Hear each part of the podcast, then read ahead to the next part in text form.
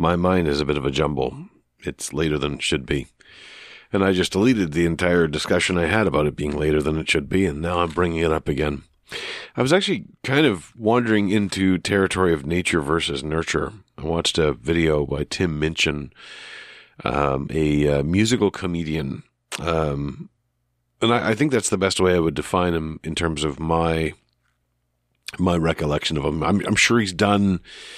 I'm sure he's done stand up or he's done some sort of straight comedy, uh, you know, regular comedy without music. But um, there's something about the combination of those two, partially the the free form nature of of or the freewheeling form almost of of him playing the piano. And and there is a mistake being made there naturally, um, one that in fact he propagates, which is to to assume it's not easy, but assume it's natural, I guess, because he makes it look so easy. Um, which is, you know, what is the intended interpretation of what he's doing. He wants you to make it feel like it's easy. He wants to make it feel like it's casual, like he hasn't practiced it a thousand times, like every every element of what he's doing isn't isn't plotted out and planned and rehearsed. Even if it's spontaneous, it's rehearsed. Um, because he's he's run through so many different scenarios. He he trusts his instincts, just like improv. Um, happened to watch. I was watching TikTok. That's why I'm up so stupid late. But I happened to watch, uh, you know, a couple of sketches from Whose Line Is It Anyway? There was actually a sketch on uh, This is 22 Minutes, which I saw on TikTok as well, by Colin Mochrie, where he uh, shamefacedly admits that he was scripting his entire performance on the improv show Whose Line Is It Anyway? Which, of course, is probably not true. But you know, when you when you combine spontaneity and trust of your spontaneity, when you combine a wide number of of inputs and the willingness to look like a fool in many ways, the willingness to to potentially fail, you can do greatness. Um, it truly is failure, which probably, or the fear of failure, which can which can be the most harmful thing. And yet we we we talk about success as if it's the only the only thing that really happens, the overnight success kind of joke, where the overnight success that takes a decade to get, or the the concentration of a a performance of any kind, athletic or musical or whatever, as being the only indication of what builds up to that. Again, partially because we we sort of portray it that way um, you you want it to look like it's natural and unrehearsed, when in fact it's it's rehearsed, or it's combined, or it's it's a trust a trust and instinct. I think it's that's probably where the best performers come from is when they're able to trust themselves. Um, I'm not that kind of performer, sort of. I mean, when I'm doing a lot of the things that I do, I simply don't have time to script it all out. And the few cases where I have scripted things out, it can come out better.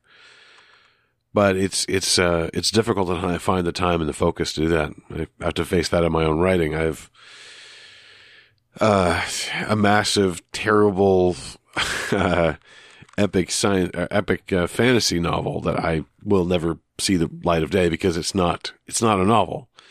It's just a series of things that happen.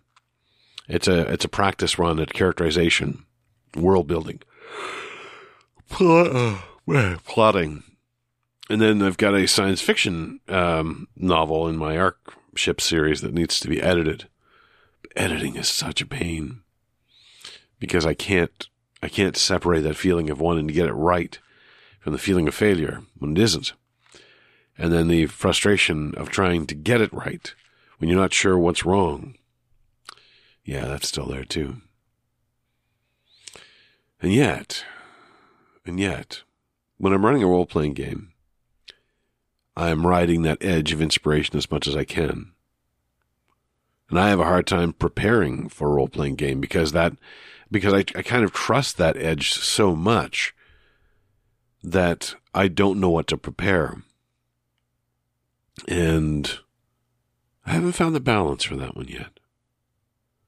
And in so many things that I do, um, I find it very difficult to balance between that confidence in the moment and the correctness of action that needs to be done. I have tried to act decisively at times, but it's always a crapshoot. It's always struggling to trust myself. And that trust can be so easily damaged by a mistake, especially if someone else points out that mistake. If I point out my own mistakes, that's not quite as bad because I'm always skeptical of my own ability. But when someone else points it out and there's a darn good reason for it, then, then that's where it gets to be difficult. But it's um when I've been successful in that, two things happen when I'm successful at that. One, um, you get praise for that, which is natural. But the other is the the retro calculation that happens, if you will. The not exactly backpedaling because that makes it sound now backpedaling is definitely the wrong word. Backfilling, that's the word I'm really looking for. Or retroactive continuity. Actually, that's pretty accurate too. Because when you've found that decision, when you instinctually followed something to get to that decision, you don't necessarily logically know why that decision is the right one. You know, the human mind is incredibly terribly designed because we can have these flashes of insight and not have any reasoning behind them until after the fact when we reason it out, when we understand what's going on, and we're able to see that no, that was the logical choice even though I didn't know that. How is the human mind designed to do that? It's not designed to do that. It's an accident of nature.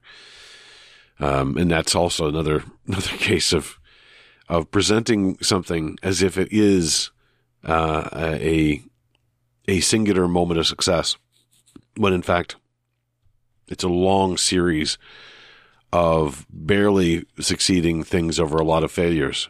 That's what evolution is, I suppose. And the room to make a lot of failures is what evolution, when relaxed, gives you.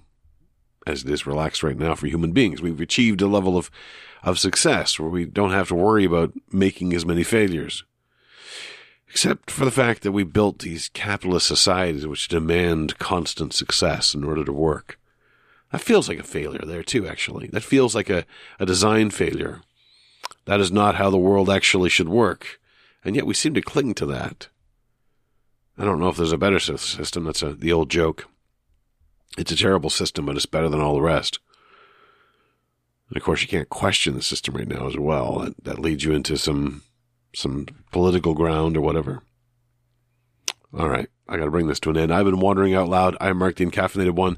I think there's something there. I think I did end, end up accidentally hitting upon something um, this whole notion of of the facade versus the truth, or or the perfection of the moment being confused as the perfection of the entire process, or something.